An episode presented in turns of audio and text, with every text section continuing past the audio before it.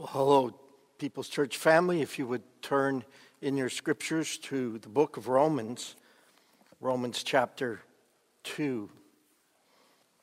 Romans chapter 2, beginning at verse 17, I'll read there.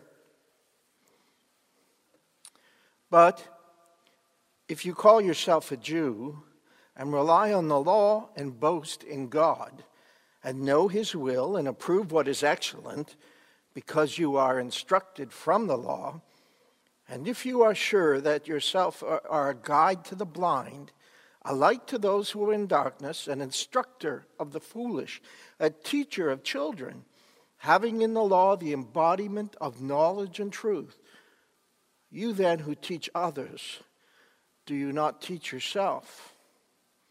While you preach against stealing, do you steal? You who say that one must not commit adultery, do you commit adultery? You who abhor idols, do you rob temples? You who boast in the law, dishonor God by breaking the law. For as it is written, the name of God is blasphemed among the Gentiles because of you. For circumcision indeed is of value if you obey the law, but if you break the law, your circumcision becomes uncircumcision. So if a man who is uncircumcised keeps the precepts of the law, will not his uncircumcision be regarded as circumcision?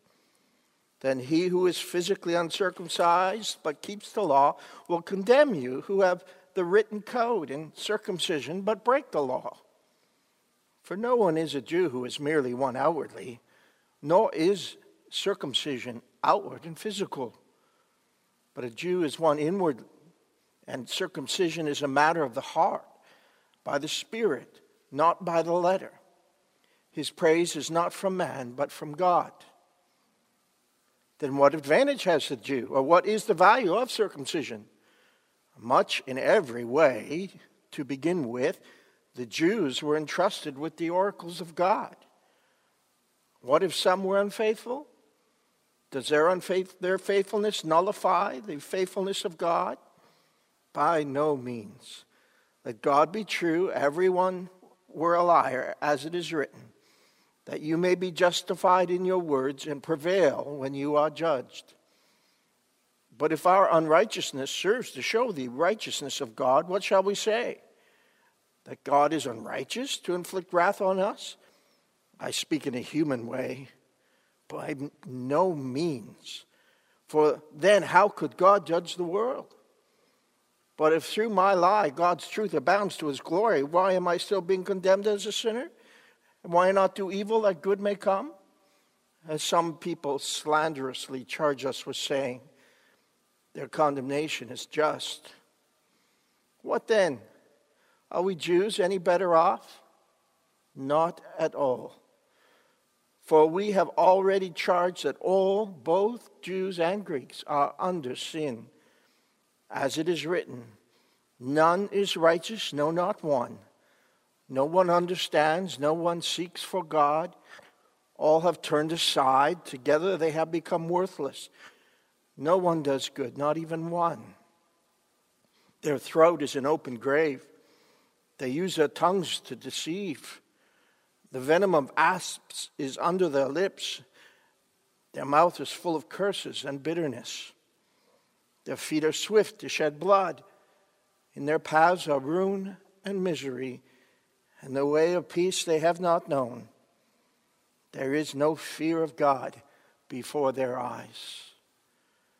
Now we know that whatever the law says, it speaks to those who are under the law so that every mouth may be stopped and the whole world may be held accountable to God. For by works of the law, no human being will be justified in his sight, since through the law comes the knowledge of sin. Well, I broke my arm in our backyard. We were playing baseball I was the pitcher, and my sister hit a really good one. The outfielder had to climb two neighbors' fences to go and get the ball. My sister rounded the bases, and having no catcher, I ran to home plate to make the catch, and the ball came soaring out of some neighbor's garden, and it was going to be close. I caught the ball, reached out to tag my sister who was running full out, and she clipped my arm, and it broke. It was a good break, broke in two places. When dad found out, he put a stop to our backyard baseball games. Not because of my arm, though, but because he's, he said this that we were hitting a little too close to home. Now, the book to the Roman house churches that we've just read from, and there were at least four Roman house churches, it hits very close to home. It begins in chapter 1 safely in the neighbors' yards, showing the pagan Romans were actively suppressing the knowledge of God and degrading into all sorts of idolatries and immoralities and sins. That's the neighbor's yards. But then Paul takes us right into the house churches, right to our home, and reveals that there are some in churches who love morality, but they don't love Jesus. For all of their moral posturing, all of their judging of other people, all of their attendance and even ministry and involvement in church, they themselves are doing what they condemn in other people. So, unless they repent and believe in Jesus too, they are facing eternal judgment. And that hits close to home. And we're staying close to home this morning because Paul now is taking up another imaginary dialogue. He has heard a lot about the churches in Rome and their challenges. And this time he picks up a debate with a Jewish teacher of the in the church. Who, and this Jewish teacher has some serious issues. Remember that the Jewish Christians had been thrown out of Rome with all the Jews, and now we're just beginning to make their way back into Rome and uh, back into the churches. And notice the resume of this Jewish teacher in the church. Look at what he can offer to the churches in verse 17. He says, You rely on the law and boast in God, and you know his will Wow. So he's a Jew. He has the Ten Commandments. He knows God's will. You know his will and approve what is excellent. So he applauds uh, holiness, the holiness that the Ten Commandments teach, because you are instructed from the law, he says in verse 18. And if you are sure that you yourself are a guide to the blind, the blind here are Gentiles. Gentiles, even Gentile Christians. Um, he picks up a number of statements from the Old Testament here to describe Gentiles and, and their uh, uh, lack of knowing God, lack of understanding from the book of Isaiah. He says, You're a guide to the blind, a light to those who are in darkness, that's Gentiles, an instructor of the foolish, that's Gentiles a teacher of children, that's Gentiles, having in the law the embodiment of knowledge and truth. Wow. I mean, this, this fellow's resume is amazing. Um, uh, perhaps we can hire him here at People's Church. This fellow is not just a reverend, he's the very reverend. Any church would be blessed to have such a teacher of the word, a celebrity pastor, quite a prize for any church. Except, well, except verse 21. You then who teach others, do you not teach yourself? Uh oh. We'd say, wait a minute. Wasn't this the exact same problem that the morally superior Gentiles had who were in the church? We saw last week that they demanded of other people certain behavior, but they didn't keep it themselves. You then who teach others, do you not teach yourself? He says. And then Paul calls this type of teacher into a place of self reflection. He asks a series of questions. Verse 21 While you preach against stealing, do you steal? Well, stealing is the eighth of the Ten Commandments. You who say that one must not commit adultery, do you commit adultery? Well, that's the seventh commandment. You who abhor idols, do you rob temples? Well, that's the first commandment. You say you, have, you are to have no other gods before me. Now, what they were doing was very similar to other places. For example, in Corinth, the same thing.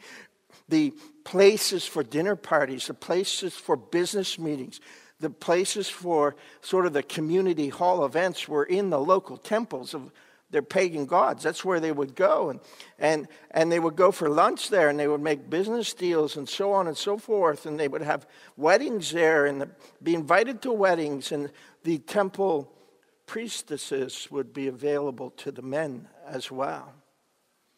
And the Jewish churchgoer here, the teacher of such uh, qualifications that he has, it seems that he is going there too. And he is taking, he says, Do you not rob the temples? These temples would have these little votive dolls. They were like little little dolls of the idol or the, the god from which uh, is fo- that temple was focused on. Almost like uh, you have wedding favors at weddings. They would have these little votive dolls in their sort of souvenir shop. But these Jewish teachers didn't want to be seen to, to be purchasing such things. So what they were doing, they'd slip them into their pockets and take them home. And these weren't considered to be knickknacks at all. They were thought to bring the blessing of the deity of choice into that person's home. It's a picture of synchronistic idolatry, is what was going on. And so he says in verse 23, 23 having just shown that they have broken three of the Ten Commandments here. He could go on, but he says, You who boast in the law, that's the Ten Commandments he's talking about, dishonor God by breaking the law. For it is written, the name of God is blasphemed among the Gentiles because of you. You see, having the law is no guarantee to keeping the law. And their conduct, their conduct was such that pagans were blaspheming God, mocking God. I mean, these Christians were bragging about knowing God, but bringing disgrace upon God's name because of their behavior. This is how it was with Israel in the Old Testament. It's how it was in the New Testament days, even those who were in the church. And it's still too often how it is today. Sadly, we are inflicted today with many examples of Christian leaders living the lives of alley cats, living excessively $5,000 sneakers, $50,000 watches, and the adulteries and the drunkenness and the abuse and dipping into the treasury of God. So much that the pagans would be mocking, mocking God because of the behavior of the Christians. Sins that are not tolerated even amongst pagans. Christians are all too often involved in these things. And they get a following, these sort of leaders. And when finally it all becomes too much and everything is revealed, often these followers shake their heads. They say, Who could have known? and then they turn around and say, God is forgiving.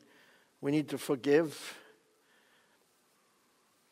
And these leaders take maybe three months off and go back, start all over again. I mean, it's embarrassing and it's disgraceful, it's humiliating.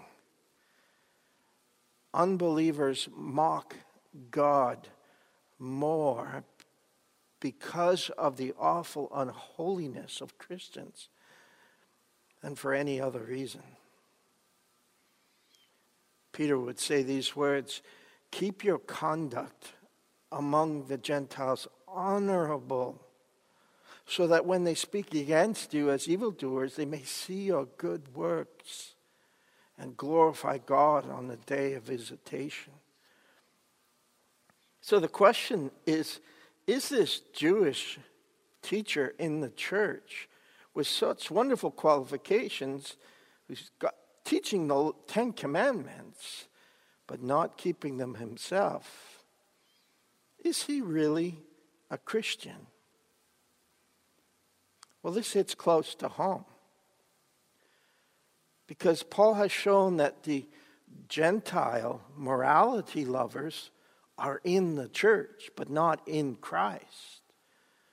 They love morality, but they don't love Christ. Now, what he's doing is he's showing that, that holders of God's holy and righteous law are in the church but they're not in Christ. He speaks to what the Jewish teacher in the church, what he valued. One was possession of the law. That does not mean privilege. And secondly, was circumcision. And that doesn't mean privilege either.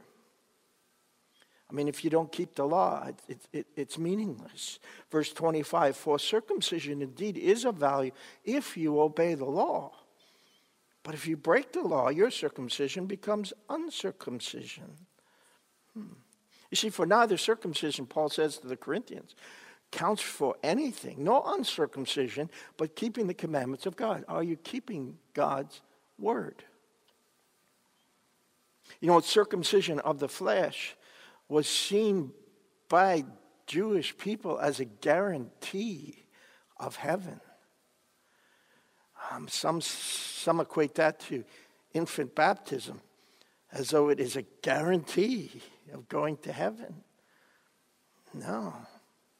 You know, Jewish tradition had, uh, they had stories about Abraham sitting at the gates of hell. And everyone who was circumcised, he was making sure didn't go into hell, but went right to glory. Hmm, that's how they thought of it. For all practical purposes, a Jew who breaks the law of God is the same as an uncircumcised pagan, is what Paul is saying.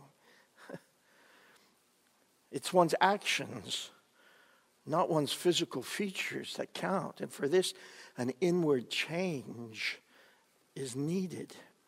And so he says, look at verse 28 there in our text. He says, For no one is a Jew who is merely one outwardly, nor is circumcision outward and physical, he says, but a Jew is one inwardly, and circumcision is a matter of the heart. The heart being cut, the heart being convicted of, of our own personal sin and our need for a Savior. He says, by the Spirit, not by the letter. His praise is not from man, but from God. Having the law and being circumcised is not a go to heaven card to play, but rather has an inward circumcision of the heart taken place. And has the law affected your behavior your deeds and your actions. James, in the first epistle of the New Testament, he writes, about faith without works is dead. that is, has, has faith impacted our life? Does it make any difference in our choices and our, our deeds? You know, what Paul is making clear is that there is no room for anybody, anybody, to boast or to be prideful or to be arrogant, to think they have some special privilege with God. Can be all so much hypocrisy. There's no entitlement with God, whether it's a Gentile or it's a Jew, because we're all sinners and no one has any exemption. Well, Paul anticipates the Jewish teacher's question in chapter 3, verse 1. Then, what advantage has the Jew? what's the point of being a Jew then? He says. And the answer, of course, is well, they have the Word of God given to them. He says, in every way. To begin with, the Jews were entrusted with the oracles of God. Paul doesn't give a comprehensive answer, he just begins to answer here. And he shows that they, God, God gave them the word. The Gentiles had creation telling them the truth of God. The Jew has the word, the Old Testament, telling them the truths of God. But this is not an advantage uh, of, a, of a, a superior moral position over other people. It's a responsibility, it's not a privilege. And the fact that God's grace is greater than our sin is not a license to sin, but a mercy to be grateful for. And look at what he does then in verse 9. What then, he says, are we Jews any better off? No, not at all. We're not better off, for we have already charged that all, both Jews and Greeks, are under sin. We're all sinners, he says. This is the human condition. Nothing changes that. Whether you're a Gentile with creation testifying to you, or whether you're a Jew with the very word of God and circumcised, we are all of the fallen human race. And he gives a series from verse 10 down to verse 18, a series of Old Testament scriptures that bring home the point that all have sinned and fall short of the glory of God. He actually draws from the word, the Old Testament scriptures that the Jews had to show that they were fallen and so needed a Savior just like everybody else.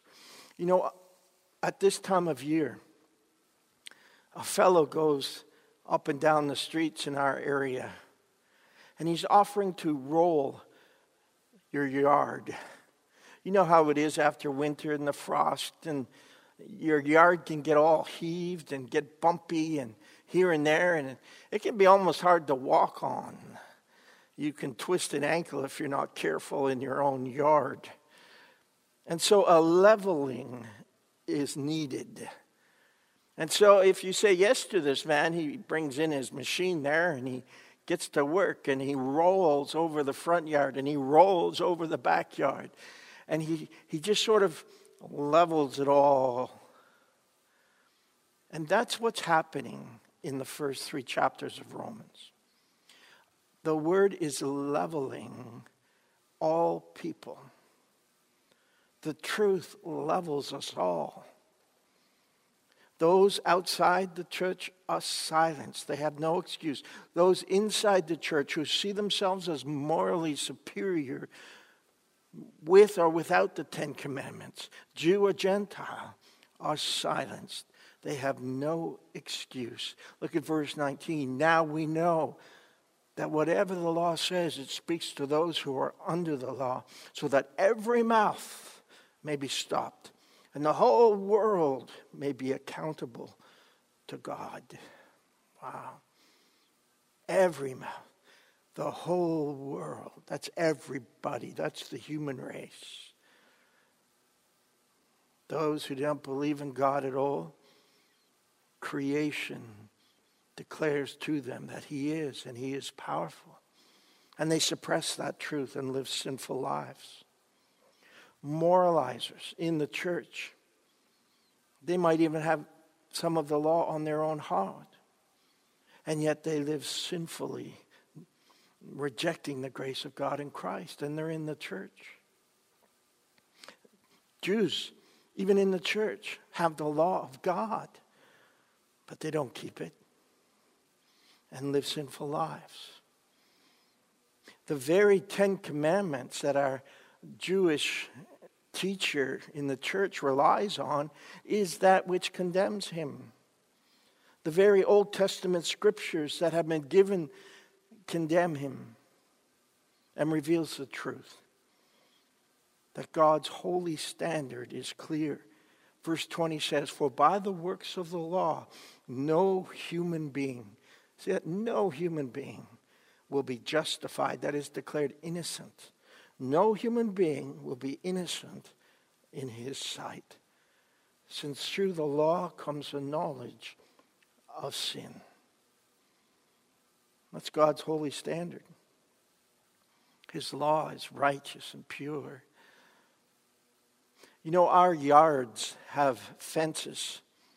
Without the fence, you don't know if you're in your neighbor's yard. You don't know if you're in the wrong yard. You don't know where one yard starts and the other yard finishes. But when you put up the fence, everything is very clear. And if you want to go into your neighbor's yard, you need to climb the fence. And there's no debate. It's clear you're outside the boundary of your own yard. The law of God the Ten Commandments is like that. It establishes a holy boundary. And if we cross it, we know then that we are in the place of sin, that we're not in God's yard. The law gives us the knowledge where his expectations are and they are holy, and they are altogether good. And they define for us his laws. They define for us what is holy, what is good. And they teach us that we all, all of us, have climbed the fence that he has put up and that we have strayed. Some further than others, but all are guilty. There is none that is innocent. You see, God's holy law condemns us too. It shows how far from home that we have wandered. And this hits close to home because Paul has been speaking of different types of people who are included in churches. Gentiles who love morality, want their kids to have a good moral upbringing, and who feel superior in their morality. But they're sinners too. And they don't know Jesus as their Lord and Savior. They don't think they need His forgiveness and His grace.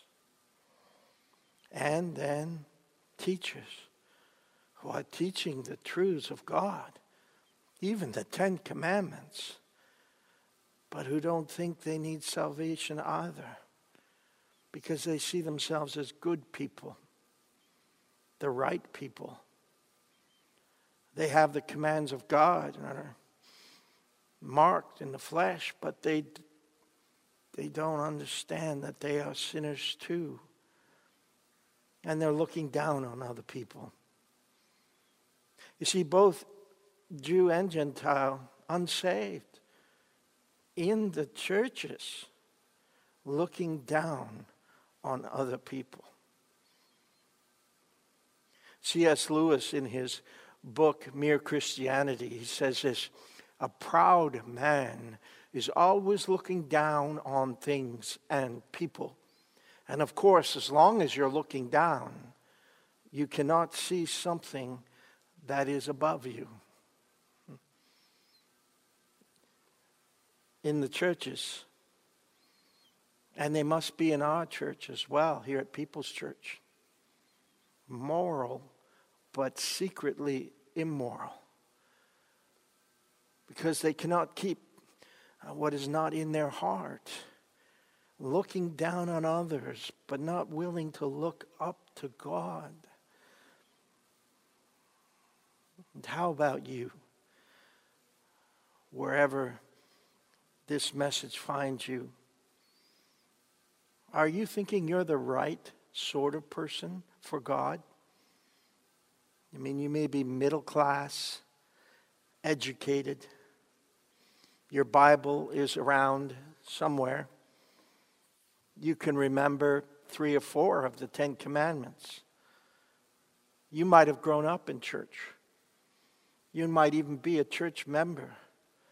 You might even have a baptismal certificate kicking around in some box or drawer at home. Are you trusting in yourself that you're righteous and treating others with contempt? Are you seeing God? As you look down on people, you can't see Him. You need to look up to Him. You need to see His utter holiness and so your own sinfulness. You are off in other yards while judging those who you see there. Are you one who shades the truth and calls it exaggeration? Are you wasting time? Maybe some of you students at home now with the changes, wasting so much time. Maybe thinking you deserve to waste it. Are you angry inside and outside? And you call it other people's fault? Are you watching pornography or soft pornography like, like TV shows such as Game of Thrones or Bachelorette or putting before your eyes that which can never be good and right and holy? Are you cheating here and there on your taxes, which were to be filed yesterday? Are you flirting? Are you raging? Are you being cruel and mean online because everyone else is?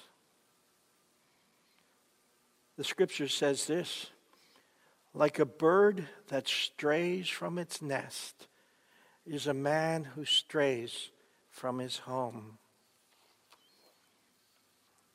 And how quickly you can find yourself climbing fences away from home. And how quickly you can find yourself in a far off land, like the prodigal son in the far country far away from the Father who loved him and watched for him to come home. Will you not see that we are all leveled by God? He shows no partiality. There is no exemption for you. We are sinners by nature and by deed, and our only hope is to look up to Him and to cry, Oh Lord, help me. Oh Lord, save me. Oh Lord, I, I need your forgiveness. I need your mercy. I need your grace in Jesus Christ. Cleanse me, O oh Lord. I am coming home. You're listening this morning, needing to self reflect about what neighbors' yards you are in, what boundaries and fences that you have crossed and what laws of God you are breaking. Will you not return from that far off place? And will you not humble yourself? The scripture says, well, Jesus says these words if anyone loves me, he will keep my word, and my Father will love him, and we will come to him and make our home with him. He knows the secrets of your heart. He sees exactly where you are. There's no exemption for you. There's nothing that elevates you above another. You need Jesus. You need the Savior who died for your sins. And it doesn't matter how long you've been in church, and it doesn't matter the things you've done in ministry. It doesn't matter how moral you think you are. You must have Jesus.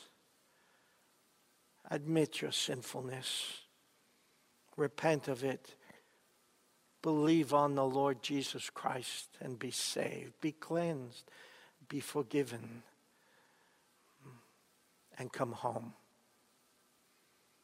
Psalm 84, let's close with these words. He says, How lovely is your dwelling place, O God! My soul longs, yes, faints for the courts of the Lord. My heart, my flesh sing for joy to the living God.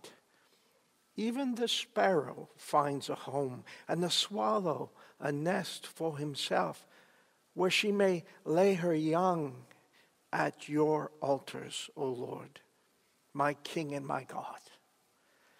Blessed are those who dwell in your house, ever singing your praise. Let's pray together. Heavenly Father,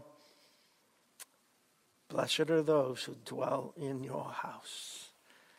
Ah, Lord, to be home with you in our spirits, to walk out and through each day within the expectations and boundaries that you have laid out for us.